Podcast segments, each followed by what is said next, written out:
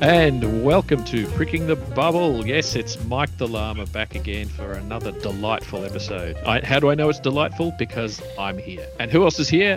Dr. Brant Raven. How you doing? Hey, Mike the Llama. How are you? Very good. God, I don't know. You haven't left yet? I've been waiting here all week for the next episode. And Audio Pete. How are you?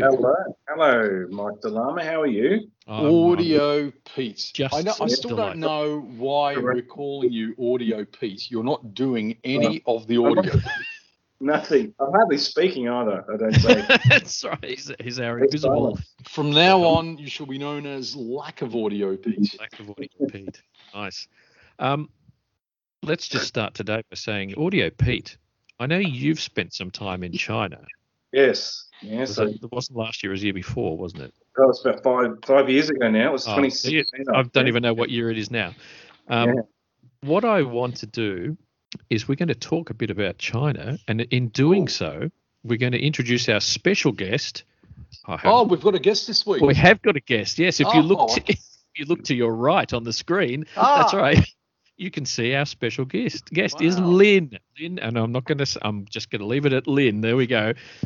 Our special guest, Nihal. Hello, special guest Lynn. How are we?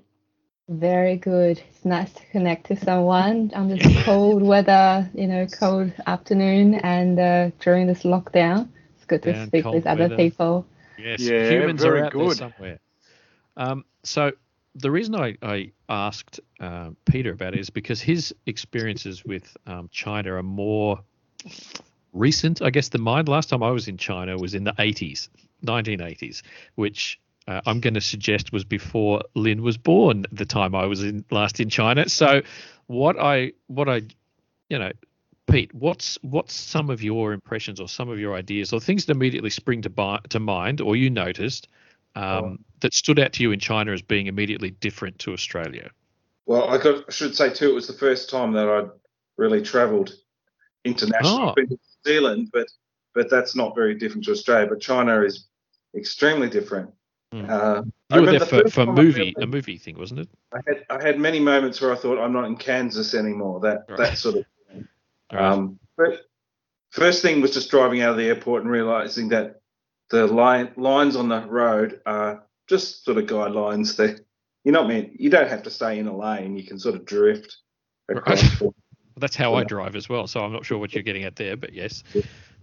A slight culture difference, so the immediate difference. Mm. Yeah, but a really positive experience. I loved it, and I love the Chinese people felt very welcomed there.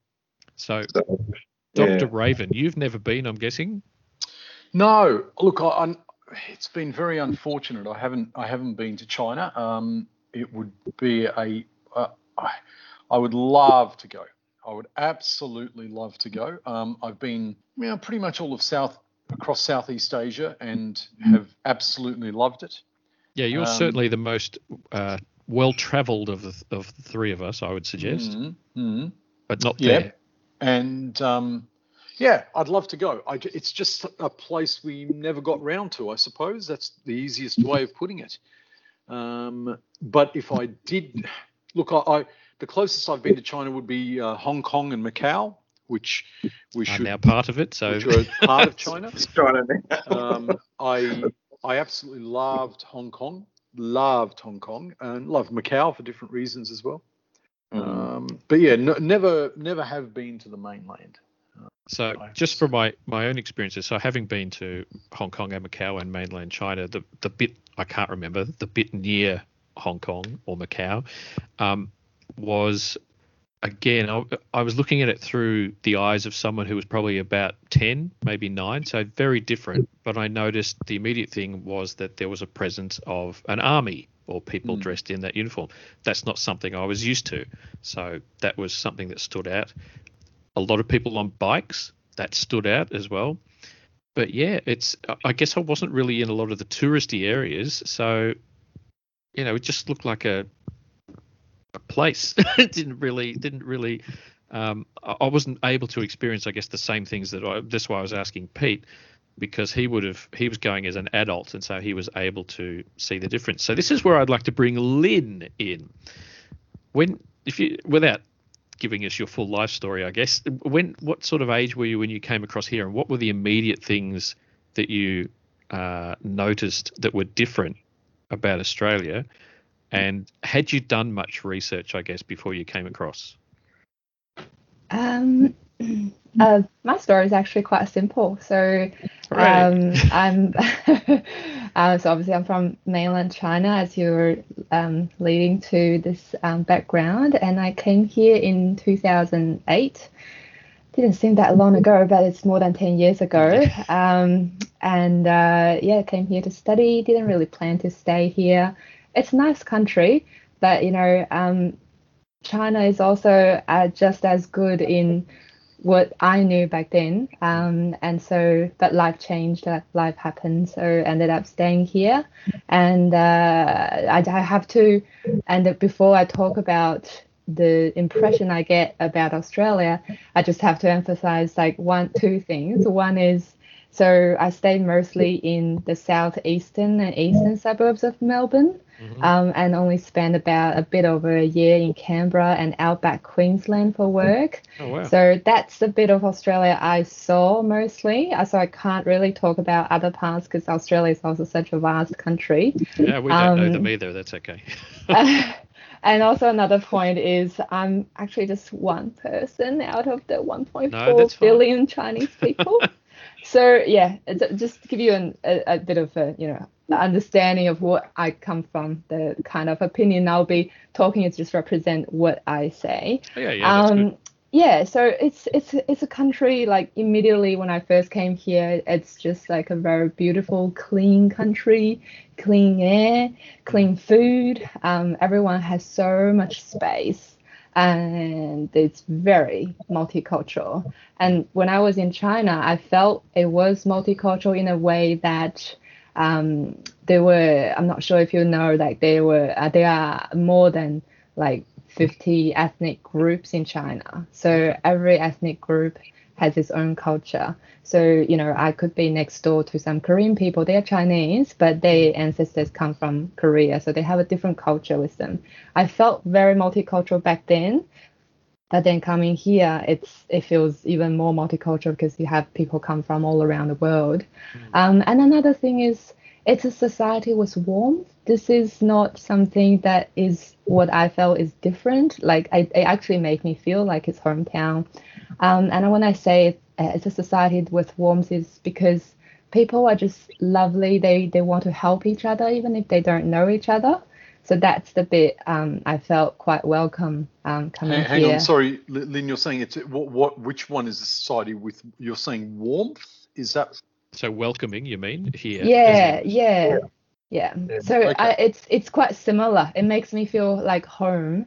It's similar to what I felt at back home, because where I came from in China, people are very close to each other and people are willing to help each other, even just on the street as strangers.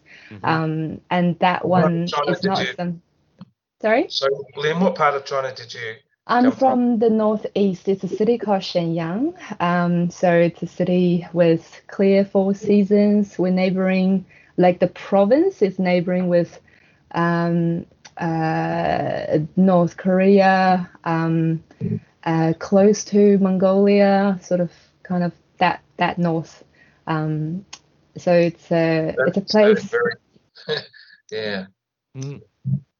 I'm a little surprised to hear some of the things that you're saying, though. You often don't get the impression that in China people do help each other. You often, I'm not saying it doesn't happen. I'm saying the Western impression that we get here, I think, suggests that they don't help each other. And that they are, and that there is, that they are very, they're community minded in the sense that is the political culture, but they're not community minded by default, as in, or that they're not welcoming. I think that's the Western impression. I think also you mentioned, you talk about the different the different ethnic groups in culture. I think people are probably aware. Those of us that have education. I'm not really aware of that, I have to say. Thanks for about to be insulted there. I wasn't really aware, except for when it's insult you completely. Except for when it's being presented in a negative sense, like what the no. You're probably going to say. Those of us that have an education know that a place like China has a whole bunch of different ethnic communities, right. But we also know that. From a political standpoint, it's usually touted as the Han Chinese that are the dominating cultural community, and all the others are sort of left to the side. So I find it interesting when do people over there actually appreciate another ethnic group's culture? In the way that a typical Chinese person would appreciate, and the way I say that is, I think there's less political correctness, and I don't think it's a bad thing, simply because people are less afraid to say honest things. And for a country that is so big and mixed with so many cultures, I think you need to be more inclusive, and that's what Chinese culture actually is. But you also need to be honest with what you're facing. And if you're avoiding talking about the conflict points and don't want to face it, then it's very hard to move forward and get along with each other. So that all may be true. But take a specific example, right? The Uyghur people, for example. How do Chinese people view the culture or the identity of the Uyghur people in China? Oh, growing up, I loved them because they make really good food. That's my first impression. Because where I come from, it's not a main what do you call the place where a lot of Uyghur people live. However, I do have family that. Lived and worked for a very long time in areas where there are a lot of Uyghur people, and they just get along normal, lovely, and sometimes they don't even speak each other's language, but they are fine with each other because we're just neighbors and people after all. And sometimes even like when, they have different religious belief than some other ethnic group, then we go, okay, they believe in that. And right, but, yeah, but that's pretty much it. But I actually felt that they have a lot of privileges, and I felt that when I was a kid, I felt really jealous because if you have an ethnic background other than Han, the majority one, you can get extra scores going into university. Yeah. You can get preference getting into good schools, and you get all kinds of more extra social benefits just being who you are. So they get doesn't some matter. Yeah. So yeah. It's actually really good to be one of them, and it's not until the recent this wave of Western news about this Uyghur thing. Then I go, oh, how come? I thought what I saw was totally not that. But is the Western news right? That's what I'm trying to get to. What I'm trying to get to is I can see how you as an individual, and there might be many people like you are all over China who love these people or similar people. But we in the West hear about situations like the Chinese government not wanting these people to have their own identity. Now, so do you see what I'm saying? So the news that we get in the West is that there's trouble in China with respect to, say, the Uyghur people, how the Chinese government wants to suppress the people and how the Chinese government wants to mandate a standardization of rulership against these people and those communities. Now, I am not saying that the information we receive is correct, because I'm sure the information we receive is tainted and twisted and politicized. But what I'm asking you, is that correct? Is what we hear? The news that I saw, because I see a lot of Chinese things. I have information coming out of China about this situation even before the Western news start to paint this picture. Mm-hmm. It was never about targeting anyone, not only Uyghur people, but also any other ethnic group. And when things does come out like exploding sort of, like just bad disaster happen when a terrorist attack happens, and then people are like, oh, is there any particular background of these people that's doing this terrorist attack? And then you find out, okay, maybe there's some Uyghur people involved, maybe there's some other ethnic people involved. But that's as much about it. And all that it does, if that kind of news come out, is actually making the rest of Han people a little bit more concerned instead of, oh, just put them out or like lock them up. I don't think that's the nature of Han people in general. That's right. Just what I saw, because the government will do what they will do to keep the peace. But in general, it's not about trying to isolate them. It's actually about trying to include them. And that's actually one of the things I was hoping eventually to talk about is the Chinese culture. Yes, that's what I was going to. I was going to get to that. I didn't want to get into too deep with this sort of stuff, but it is interesting the way you explain that. Then it's a little bit like how you've pretty much explained Lygon Street for a lot of Melbourne people. Is their interactions very early, I guess, in life with people from other ethnic groups is through their food, and so. You know, we would say, oh, let's all go down to Lygon Street. There's Italian, there's Greek, there's what, you know, all these different things. Mostly Italian. Yeah, and that's kind of what it is. You're like, oh, you know, we think of those guys as being really hard workers and have great food. And that's exactly what you just said about the Uyghur people. You used to think of them as being hard workers. They might be your neighbors as well, and they have really great food. So maybe that's just the way people are introduced to different cultures anyway through their stomach, like who knows? I think you're right. Here in the West, we are it's just difficult to say nowadays because we get so much news from so many different places that it's actually difficult to filter what's going on. Well, we don't even trust it when it's talking about our own country, so why would we be necessarily trusting it if it's talking about another country? Well, you wouldn't. Why should you trust anything? You can't trust anything until you go. I don't even trust you. I'd like to know from Lynn what she thinks about. This is something that happened.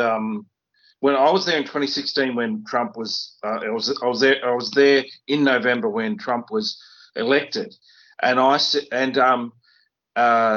the Chinese people around me were sort of thought it was fine, you know, it's all good. I was worried for them that I said now he's going to try and make China the new enemy, and it seems to me that there's a concerted effort by certain Western forces to invent China, who's been a great trade partner for Australia, you know, for many years. There's things that have happened recently that have upset it, but there was this palpable effort to make China the new enemy, like the new thing to fear.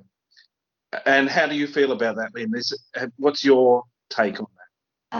Well, while as being a Chinese who grew up in China, I love my own country. It's hard to hear other people having such bad thoughts about your home country. Or it's just like, you know, talking about some other people talk about your family, even though sometimes you have your own negative opinions about your own family, but you don't want other people to talk about it, right? Yeah, don't you talk about my mum, I can talk about her. Yeah. But actually, it's funny that you mentioned that, because if you think more about it, there are other countries in the world that kind of is similar to China in terms of how they're slowly building up their economic power, or even their original, political system after World War II. There's similar countries out there, but why is America targeting China? It's really worth people thinking about. Like, well, America's targeting China for very specific reasons. They're not good reasons, let me say that, but they are. Oh. Carry on, do go on. No, it's very specific, right? First of all, you have to realize that America is a bully, right? That's the first thing to be aware of. And it doesn't matter. Americans can protest as much as they like. There is, you know, years and hundreds and hundreds and hundreds of years of evidence of America being a bully. And, you know, the bully or the king does not want to be usurped. You know? It doesn't want to be usurped. And so you have a country like China, which may have a political standing that I personally don't agree with, and maybe other people may not agree with, but it is a political standing that has united the peoples to achieve a certain level of economic growth and a certain level of power that the bully does not like. And that is why America is upset at China. Now, Australia has to, in many ways, fall into line, because Australia is one of those countries that, in a lot of ways, doesn't have any backbone. Australia, well, it's true. The jellyfish of the South. It is. I mean, it's true. Australia has an alliance with the US, and does not have any backbone to say to the US, no, we're not going to do that. No, and we're not going to do that for these reasons, right? There have been a couple of times where it has done that, and that was sort of impressive. But in general, that's the reason. I don't think Australia is against China necessarily, but I do think that there is this great movement to make China the evil. Yeah, the government relies on a bit of casual xenophobia with the general public, and also because a lot of us are quite ignorant about anyone other than our own next door neighbour, and so it's very easy to create an enemy. I won't say an enemy, but like someone to be like, not sure I trust them, and that's all the government's done, and it's just it's a complete political load of crap to just keep people on side. Anyway, enough of that. Well, the questions I really wanted to ask Lynn. Oh, we haven't even started with the questions. I thought. No, we've got to it. But I wanted to check. I mean, you talked about the obviously the difference when you arrived, but what day to day? Just because China, I know you said you came across. How many years ago do we say now? Oh, actually, we won't say because it's too big a number to make everyone sad. But you would still remember day to day in China. So culturally speaking, what are the main things that you notice day to day here that are different day to day in China? The cultural difference. If we even have culture, that is. Well, I was about to say it's very hard to say, depending on which suburb you are in Melbourne, you know. Yes. But it's very how do I put it? Like I was gonna say there are a lot of they're nice people, but they have very strong assumed cultural stereotype in their mind. So let me just give you the example. Give us an example, Lynn. For example, I was granted this is in Queensland, but I was, one day visiting a Woolworth there, and it was actually my first time there. And I was, asked by a middle-aged Australian guy that where to find a bok choy. And I was... stunned, I wasn't offended because I understand why he would come to this conclusion that I would know where it is, but I was just stunned of how strong he thinks in his mind about this kind of stereotype, just assuming everything. No, I don't understand that at all. No, sorry, I'm not understanding you. I don't know how you understood it. I mean, no, why would that make any sense at all? I mean, Lynn may be more forgiving than you. Maybe that actually I was going to say I'm usually okay with this kind of stereotype assumptions because as long as it doesn't harm me. But I think some other people might take it. It's more offensive than how I take it. And it's so I don't feel very strongly about it, but it's just what I notice. Mm-hmm. And even funny enough, in my own family, my mother-in-law, who's Australian, she would sometimes just, serves a bottle of soy sauce in front of me every meal that she serves me. She meant well. But you know, she didn't understand that, you know, as a Chinese person, we don't really eat soy sauce at every meal. So it's this kind of thing. It's like, it's not harmful, but at the same time, when it gets to certain aspects in certain situations, it could be a bit offensive. Wow, that's so interesting. That really, really is. I'm just so intrigued. You should have said to the guy, I'll tell you where the bok choy is if you can tell me where the Vegemite is. Oh, that's actually really good. That would have been a good response, right? How ridiculous. I don't... God, that's funny. It's actually a funny thing to me. I just always think about it and just have a smile on my face just thinking about the kind of people I encounter here.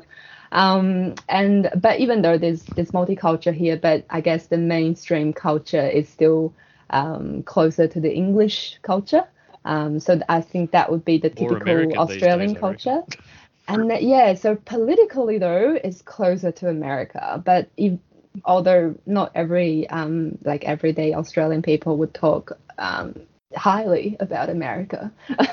No. Well, that's the other thing I was going to. It's this kind of leads in, but you know, we're in an international standard, we're pretty ignorant here in Australia. I think the rest of us would agree with that. Oh, absolutely, ignorant. Thank you. But I mean, ignorance is a loaded word. It is a loaded word. I am ignorant about a lot of things. I'm ignorant about car engines. I'm ignorant about biology. Maybe culturally ignorant. I'm thinking more culturally, yes. So it's and that's evident in here. Where's the soy sauce type thing, or where's the bok choy? But I guess the other thing I was getting at is what kind of misconceptions have you found here that people have with respect to China? And I don't mean like you down the shops them asking stupid questions. I mean just in general, like when you see it on TV, do you sort of go, oh, there it is again, or there's the, just based on my experience being in Australia for over a decade, I can see a lot of people actually think that, putting it nicely would be China is very monoculture, and I guess if we put it into the everyday speaking in a funny way, it's probably just, I think everyone looks the same from China. Right. But and that's actually a misconception. And like I said at the very start, China is very multicultural, and not just as in, the 56 different ethnic groups. And by the way, that's actually a part of the foundation education. I think everybody in China knows that 56 ethnic groups is a common knowledge. I was educated about it at every stage. In school in China, so that's like nailed into our head. So we know we need to know there's other people living with us who are different culturally, and so I guess just my guesses of where the monoculture impression may come from might be a few reasons. So number one is there is one unified official language, which is Mandarin, that people might think because everyone speaks exactly the same language, so it might be monoculture. But in fact, if I go to south of China, maybe every single city has its own dialect that I would not even begin to understand what they're talking about. Oh. So that comes from a different culture, or even just locally where the area is, they might be Han people, but they speak a different language. Yeah. So that's one thing. And then secondly is, like what Dr. Raven mentioned, there's a majority ethnic group that is, so one of the 56 ethnic group, Han, is actually 91% of the population. Oh, wow. It's very easy to mistake Chinese people having very similar look because we're all Han people. But if you actually look more at even, Chinese tourist shows or just looking into the history book or anything, they're actually Jewish people, Russian people, Middle Eastern people all around China. They all look different. But if their ancestors came to China thousands of years ago, then they will start to integrate into the society, not only on how they look, but what they eat, how they speak, and their whole culture. everything would start to integrate. It won't disappear, but it's a bit less obviously different from when those people say the Jewish people in Israel, you know, that kind of difference. It's what you say every freaking podcast to our audience. Switch off the TV, read a book. Would you say that that's something that you notice here, is that the different cultural groups still feel quite separate? So there's not that... Some more than others. Yeah, they're very strong in what they believe and making sure that they are different from the mainstream culture. That part is something I'm starting to understand is the belief of a lot of people here. You know, it is, I can't say it's something wrong. It's just what they want to choose to believe in. But coming from China, I personally, just the culture and the education I received just teach me that you need to be inclusive and to learn the good things from other culture and, you know, to continue to improve yourself. And that's what makes China last so long in the history without a broken part in its history. See, it's so interesting. I've never, ever heard a Chinese person say these things. Because we don't hear from them. We hear someone else telling us about it. No. We do hear from them. I mean, I've got quite a few Chinese friends. I work with them, and I appreciate them, and I muck around with them a lot, and everything. But you never hear someone say, "We are taught that we need to be inclusive. We are taught that there's this many groups, and we need to include them all." I should say I'm very interested in history, so I might read a bit more on history than our average people in China. But just as you said, maybe I think it wasn't exclusively saying everyone, you need to be inclusive, you can't discriminate other people in school system. However, just as we were learning history, because history is a subject in school, just the history itself, the stories actually tells you what China and Chinese people have been doing. It was, there's a new culture coming in. What do? We don't fight them. We actually, of course, if they invade us, we fight them. But if they're just coming here with friendly purposes, we check each other out. We see what do you have to offer? What do I have to offer? We make an, knowledge exchange, and then we see what's good about you, and we'll learn from you. And that's the only reason why we can keep on evolving, but still being able to be keeping true to our own root. So that's the bit which I think it's the kind of feeling you get just reading the history. It doesn't need to be exclusively set out. It's just how you're taught to behave like that. Chinese people shares similar belief, so that might be mistaking that we are all monoculture, but that similar belief is things, it's not like the religion I'm talking about. It's actually something like we need to show respect to our parents, to our family seniors. We need to, it's important to have good manners, and it's sort of safe to assume certain moral and social behavior standards when you meet a Chinese person. This doesn't, it's just something that is, I guess it's just good standard to live by. So this kind of behavior that, you know, comes from a Chinese person might make other people think we're all from the monoculture. So I was just going to say, I hear that and I think about how that goes down here, and there's no more evidence of the reaction to it than like the lockdown here. It's, you can't tell me what to do. You can't tell me how to think. Australians are very much the, we're supposed to be free. We're supposed to be able to do what we want. And so you can't tell me how to think or how to behave. And so we react very negatively towards that sort of thing. So perhaps that's where some of that comes in, is that some people look across to China and think, look at that, they're very obedient, they're doing what they're told, they're behaving in that sort of way.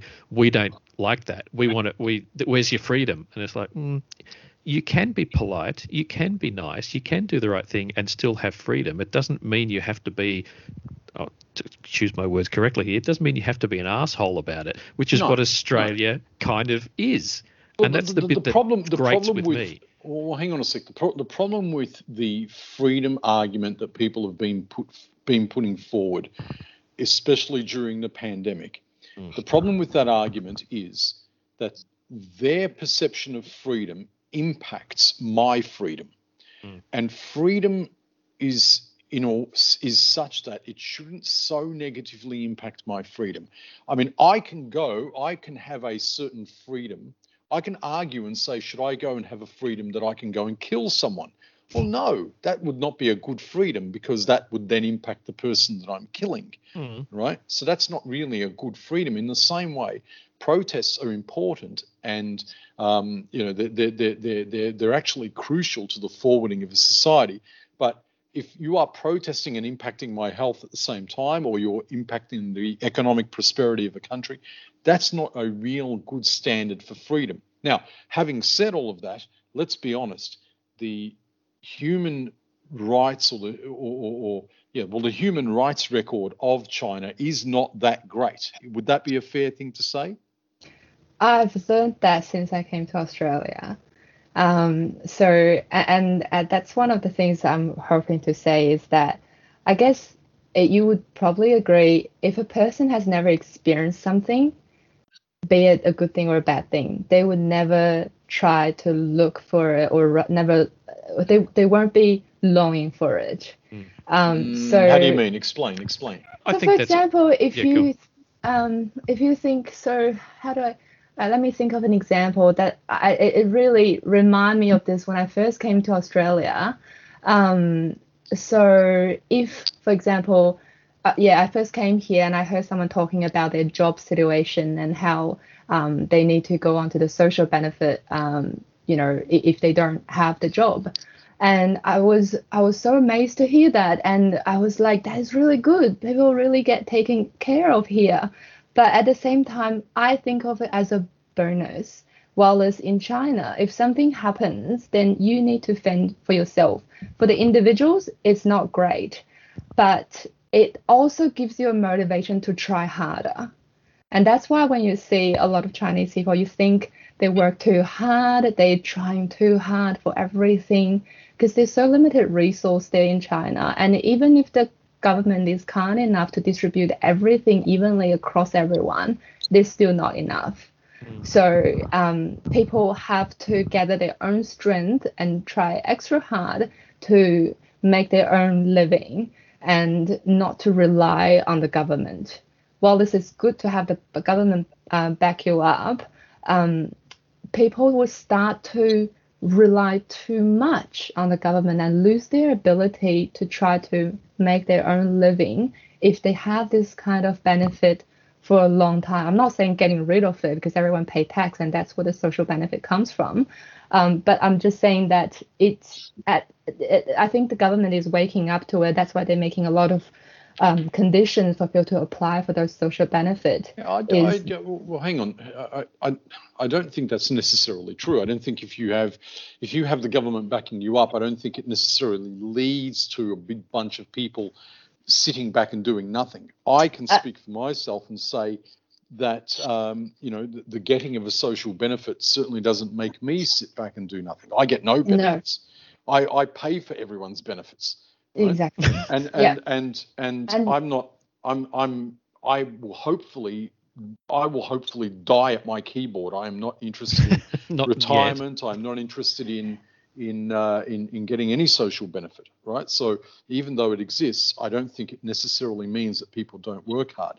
But what I'm trying to say, I'm trying to look at the human rights record of China, things like Tiananmen Square, the fact that Hong Kong. I think that's protests. What Lynn was saying, though. She did. If you're not aware of those things, you don't go looking for it. That's what you were sort of saying before. So what do you mean, though? I don't understand. Well, I was perfectly happy just having what I had, maybe not as much internet access as what you had here, yeah. And maybe not as high of a food standard as you have here. Okay. But I was happy because I don't know there's anything better. And so, that's an interesting point. Hmm. And that's the thing. That's why a lot of people are like, I'm not saying everyone's like this, but it's one of the reasons for some people who live in the first world country, yes. and not living below the average income line, but they're so unhappy. One of the possible reasons could be they know out there there's something better, and it makes them stressful that they're not getting it. And if they don't know that something better is out there and all they know is their own life, they could be perfectly happy with their own life. It sounds a little bit like the old ignorance is bliss. If you're not aware of something better, you're not going to know that you're missing it. I'm talking about things like I understand what you're saying, Lynn. You've explained it perfectly. Hopefully our listeners will understand it as well. And I almost agree with a lot of what you're saying, but I'm talking about things like the right to protest. What I think you're for example, take for example religion in China. I mean, there's a big movement against religion in China, or there's a big movement against the gathering of people or the establishment of groups. Because that can destabilize governments, right? So, for example, Falun Gong, for example, that's frowned upon greatly by the Chinese government. So there's a whole bunch of things like that. The right to protest. Now, if I get what you're saying, I think you could almost make the argument and say, well, if I'm a Chinese person in China and I've never really understood that I can protest, then I'm not missing out on protesting. That's what some people might think, but not everyone thinks that. And I actually, these days, even with the firewall of China, the international information still comes into China quite easily, honestly. And people do get a view of what's happening out there. And so people know what they can possibly do. And this is why, Chinese government is tightening in some of these control. And I guess what I want to say is what the government does is what the government does. And the people is actually a completely separate thing. And I never realized that kind of that's actually another thing I was about to say about the misconception is people might think that Chinese people love their government. I thought that too. And I thought I loved the government because in school you get taught that the government is the country. But then when you actually pick it apart, you start to realize that the government is the country, that concept is probably a taught concept. But what we really love is that country with or without a government as a home. And people who love their home could say, I love China, but because they were taught that the government represents China, so as a result, they might think that they love the government, but in reality, the culture and the government is a complete different thing. And I do believe that the government itself has changed a lot in terms of how they treat people from when Chairman Mao was there to now. And it's not because, China was like that part, the political party was like, we feel like we want to be better to the people, so we will. It's also because the people are trying to do something to give them feedback and showing them it's not enough to control us in everything. We need to have something more. So the government, in turn, gives the answer and try to give a little bit more, every time. And over time, it starts to change. And unfortunately, the change comes very slow and, maybe the whole change of losing the control of the internet or everything could happen in 100 years, but none of us will be living long enough to see it. And we only saw a little snippet of this long history, unfortunately. And that's why we formed the impression that, you know, the government is the evil one. It will never change. And the Chinese people are suffering. One, right, not all Chinese people are suffering. Two, the government, I do believe the government will change, because Chinese government is not like the North Korea government, if I can say. It does change. And that's why more international people can come in, if you know what I mean. But how can it I hear what you're saying, but maybe it just conflicts with my own Western understanding. I hear what you're saying. I think there's an element of that with all of us. Let me just give you one figure, and that figure I've already said before. If you have a country with 1.4 billion people and you give everyone the same level of freedom as what you have here in Australia, imagine how you manage that government. Yes, well, yeah. we can't even really manage our own things here, can we? No, look, it's a fair thing to say, but I guess what I was going to say was, how can you have change, positive change, without some form of democracy? Xi Jinping has basically elected himself as the ongoing premier. It will not change until he is dead. You know, it'll probably be he'll obviously die of natural causes, as we all must. And because you don't have that level of change, it will be generations and generations and generations before anything can change. The other problem is, you know, you cannot criticize the government. You cannot criticize Xi Jinping, right? So if you cannot criticize, then already you are imagine, I mean, let's be honest, what would happen if there was, and Mike, I think you need to link this to some of our videos because it's important. During the bushfires, our Prime Minister went around to where they happened and tried to shake people's hands. And people would not give him their hands to shake, because he did such a poor job at managing the bushfires.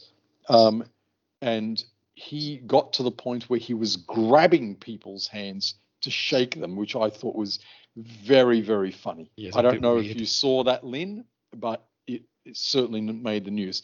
What would happen in China if that happened? If imagine a situation where Xi Jinping is visiting a factory or visiting somewhere in agriculture, and he went and wanted to talk to someone, and that person refused to talk to him, or turned their back, refused to shake their hand, or refused to bow, whatever the case might be.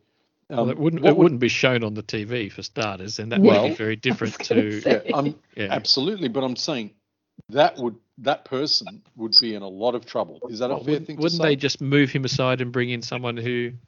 Yeah, does shake the hand. I would say that's a quite simple solution, and that's not a solution though. That's my point. But the solution to the political problem of not being seen to be agreed. That's, I guess, it's the difference with the media. Is that the politics or is that the media? The media is. That what you have mentioned there in terms of the relationship between the politicians and the people here compared to the politicians in China and the people there reminds me of another thing, which is I was quite surprised to see that money here in Australia can actually decide what a politician says. Yeah. So I was amazed to hear that, because no matter it was in the history of all the dynasties in China or now in the current government, majority of the time, I have never heard just everyday people's money could move what the political party decide on, because the political party is the absolute power and they will do things that is the best for the people, for the party. It's obviously a balance between the two, but surely that's the same in China, though, Lynn. Surely that's they are. So if you looked into, you heard of Alibaba, yeah, that company, yes. And the was it Jack Ma? That's the Jack Ma, the CEO. If you look at the news of his company, the arm of the digital digital finance arm of that company and how that was treated in recent time by the Chinese government, you would understand no matter how rich you are, if you step out of line, the government will sort you out. So money is not power in China, but here money is power. And so that's what I'm saying about the people and the politicians here. People and politicians can almost be eye to eye, especially if you have money, or you can be on top of them here. Sometimes it could be good because you can support your political party that represents your view. But sometimes it could be bad because the politicians will try to help the people who have a lot of money but don't really do good stuff. But over there, because no matter how much money you have, you could corrupt some politicians, but you could never get to the very top of the power. And the political party is always on top of everyone else.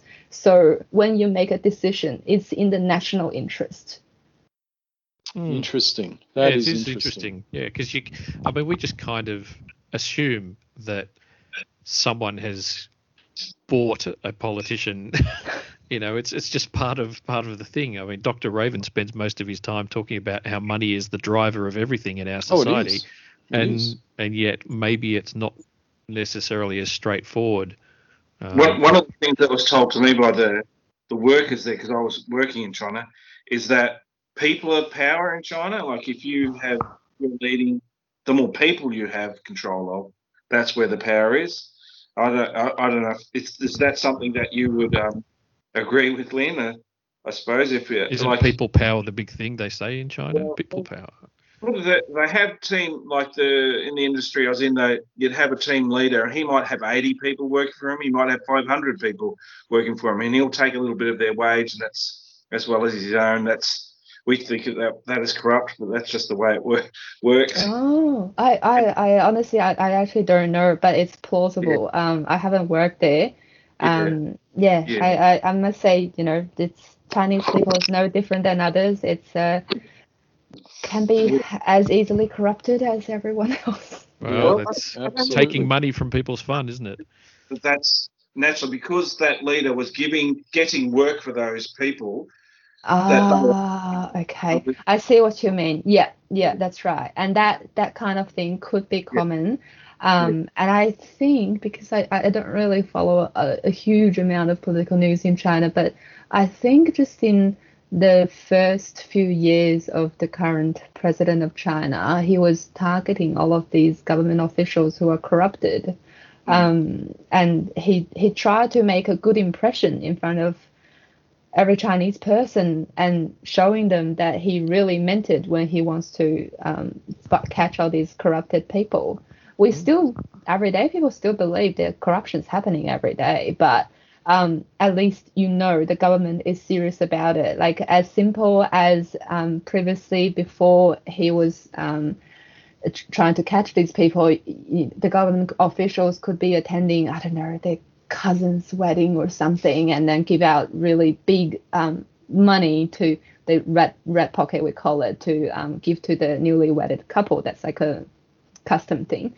And then this kind of thing just completely disappear. Like you as a government official, even if you don't give anyone money, you don't even want to attend those big wedding, big celebration or anything like that, because you don't want to be seen to be associated with any financial gain or anything like that. So right. It's quite serious, and people do report on each other if they don't like each other, unlike this kind of behavior if you do it in private.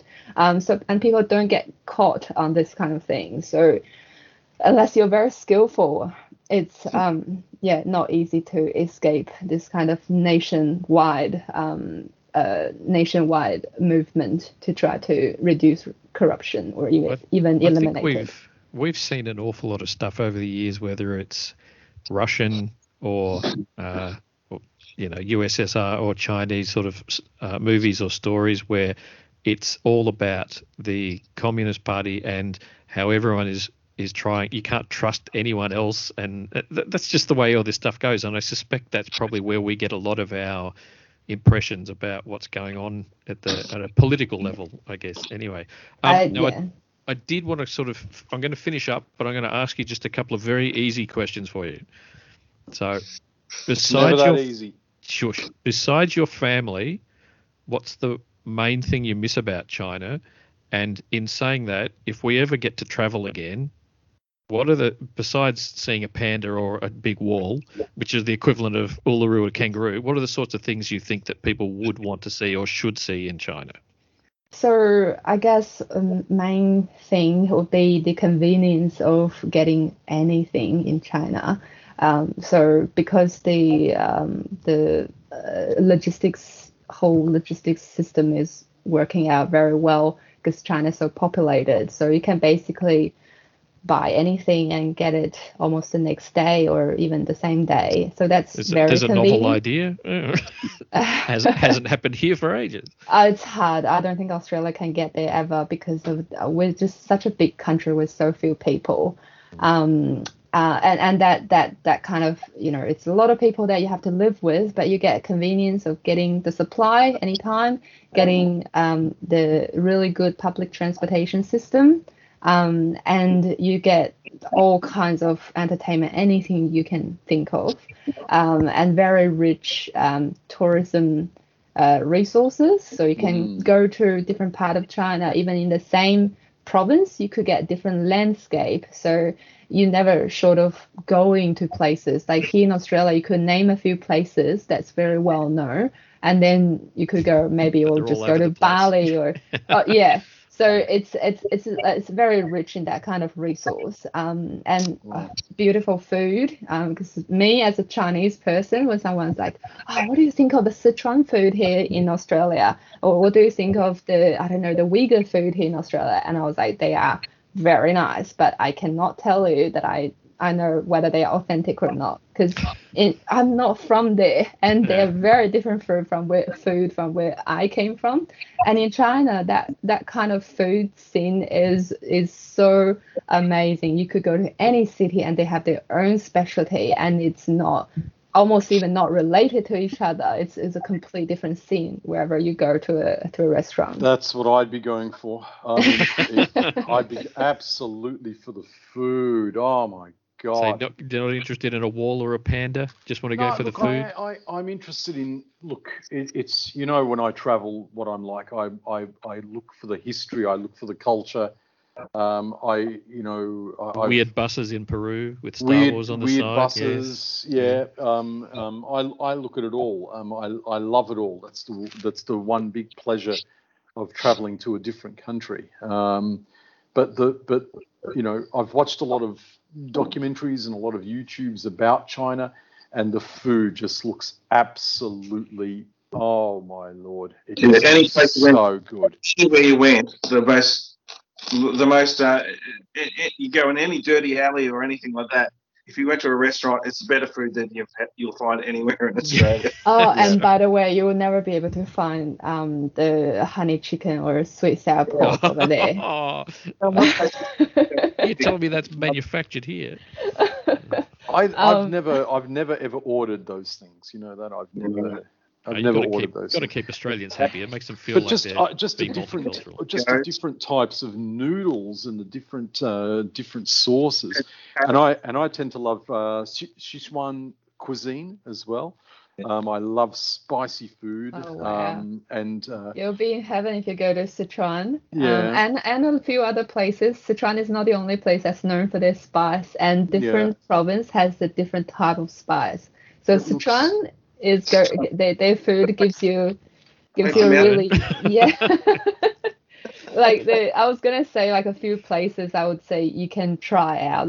First is obviously Sichuan restaurant. Sichuan province. Everyone know about it. And it's also very relaxing lifestyle over there. It's quite well known in Sichuan compared to the rest of the country. They have a much more relaxing lifestyle for some reason. And so slow-paced life there. And you could go to Yunnan province. It's right next to Vietnam. Yeah. So the tropical climate is beautiful, and it's also got a huge amount of different ethnic groups there, so different culture experience. And there's also Tibet, both environmentally and spiritually the purest place in China. And Xinjiang, I would recommend it. It's so good. I went there when it was peaceful.